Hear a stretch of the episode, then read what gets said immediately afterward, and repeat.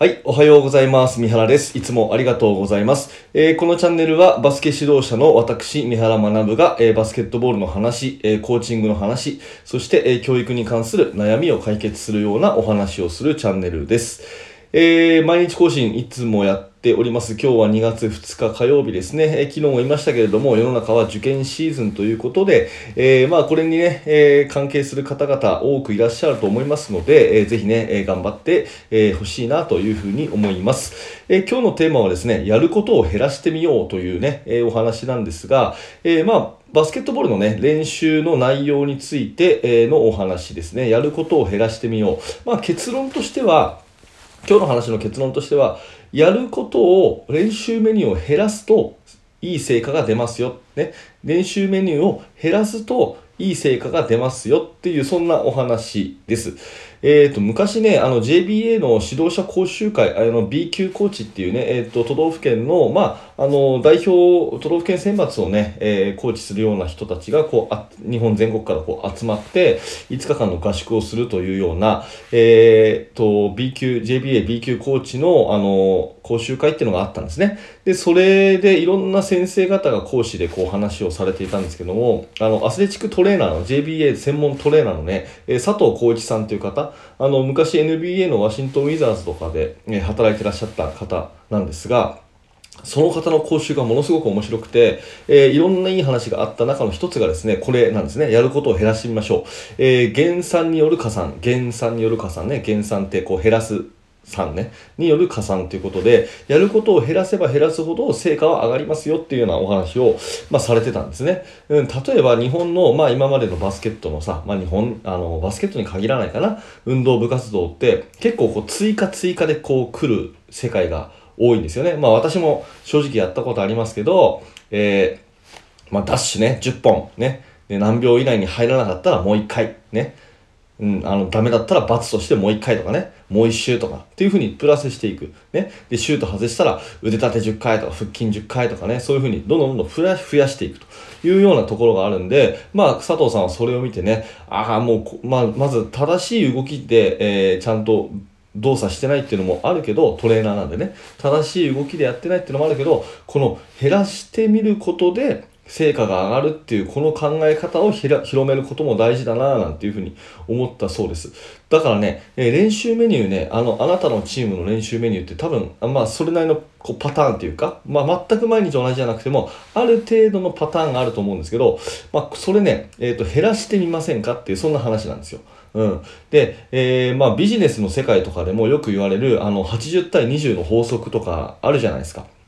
うん、大体のほとんどの成果はね、えーたった20%のものが作ってると。ほとんどの成果はたった20%のものが作ってる。例えばコンビニとかってもう何千っていう品物がこうダーッとあるわけだけど、あの中で売り上げの8割を作ってるのはトップ2割の商品。ね、えーコンビニのあの数ある商品の中で、あの、売り上げの8割を占めてるのは本当トップ2割のわずかな商品だから、まあ、要はね、その20%の出来事、本当に大事な基礎基本、えー本質みたいなものだけちゃんと押さえておけば、えー結果の8割は良くなりますよっていうそんな話なんですよね。だから、えー、と意外とこれとこれとこれとこれとこれやってるけれどもあんまりこれいらなくないっていうものがあればどんどん減らしてみるっていうことをぜひね、えーこれを機にやってみたらいいかなっていうふうに思います、えーまあバスケットのね内容で言うとやっぱりあれも大事これも大事これも大事これも大事ってなりがちなんだけども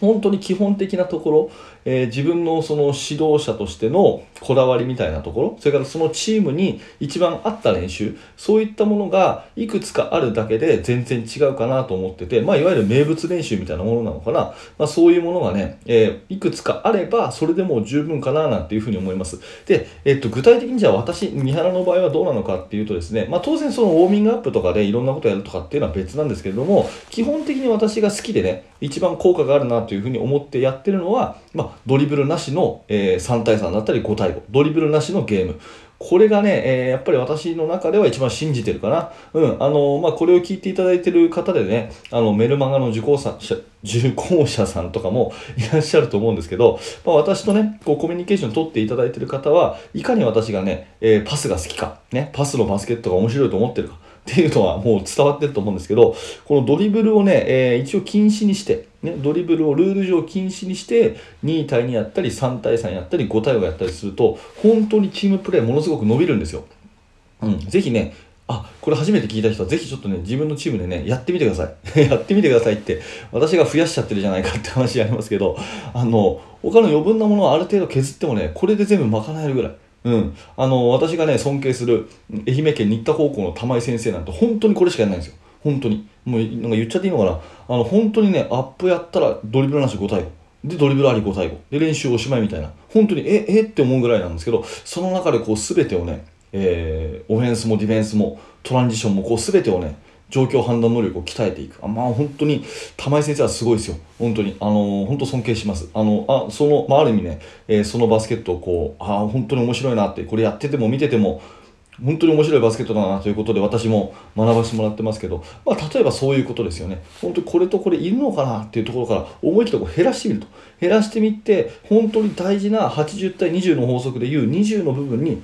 こう焦点を当ててみると。いうやり方は結構いいですよね。うん、ただねちょ、もうちょっと深掘りするとね、あの今、5対5やるって話しましたけど、まあ、5対5だけやればいいっていうわけでもないし、なんかこうテーマを決めてね、何のためにやるかっていうところはすごく大事ですね。ただ練習メニューだけこう減らして、なんか1個のものを延々とやればいいっていうんじゃなくて、そこにはこの指導者のポリシーみたいなのが大事ですよね。うん、あとはね、うんと、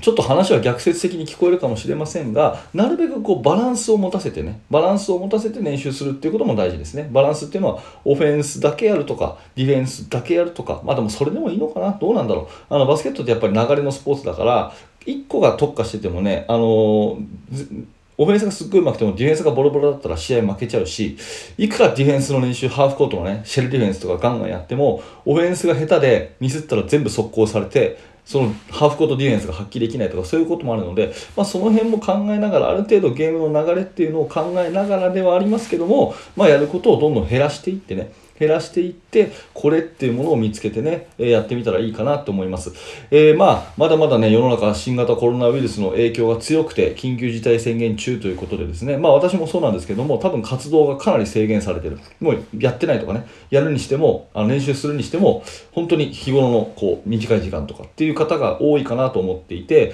まあ今どうしようかなっていう方とあとは練習がね、活動が再開したら、こんなことから再開しようかなっていうふうに頭を巡らせてる指導者の方がね、多いんじゃないかなということで、ちょっと私もね、えー、自分自身の頭の整理のために今日はこんな話をしてみました。えー、やることを減らしてみようと、えー、減産による加算ということで、やることをぐっと減らすと成果が上がるかもしれないよ。ね、あなたのこだわりなんですか？というお話です。はい、ありがとうございました。えっ、ー、と、このラジオはですね、私はやるのが好きで、えー、ラジオってやっぱりなあの聞きながら、聞きながら何か他のことできるじゃないですか。だから耳だけね、えーイヤホンを耳にこう入れて、えー、なんか移動したり、家事したり、トレーニングしたりとか、そういう時にね、えー、学べるっていいなっていうふうに思っていて、で、声っていうものでね、私の人柄が、感情がちょっとね、えー、皆さんに届けば嬉しいなということで、この音声コンテンツは、え基本毎日、え配信をしています。えもしね、興味のある方は、あの、説明欄のところにですね、えっ、と、無料のメルマガ講座というものがありますので、えー、ぜひそちらの方もね、え覗いてみてください。えっ、と、私が、とコミュニケーションが取れるね、えそういうツールになってますますので、えメールをお届けするサービスなので、ぜひ登録してみてください。え現在登録していただけると、え無料のですね、え練習メニューの作り方というような、え特典教材もプレゼントしております。はい、あとですね、こちら、えっ、ー、と、YouTube でもしご覧になっている方いたらですね、えー、ヒマラヤという、えー、ラジオアプリ、こちらもフォローしてください。えっ、と、ヒマラヤの方も、あの、私は、あの、配信をしていまして、えヒマラヤラジオの方でですね、え聞いていただけると、バックグラウンド再生っていうかですね、あの、聞き流しがしやすいかなというふうに思うので、えぜひそちらの方のフォローもよろしくお願いします。はい、え最後までご視聴いただいてありがとうございます。三原学でした。それではまた。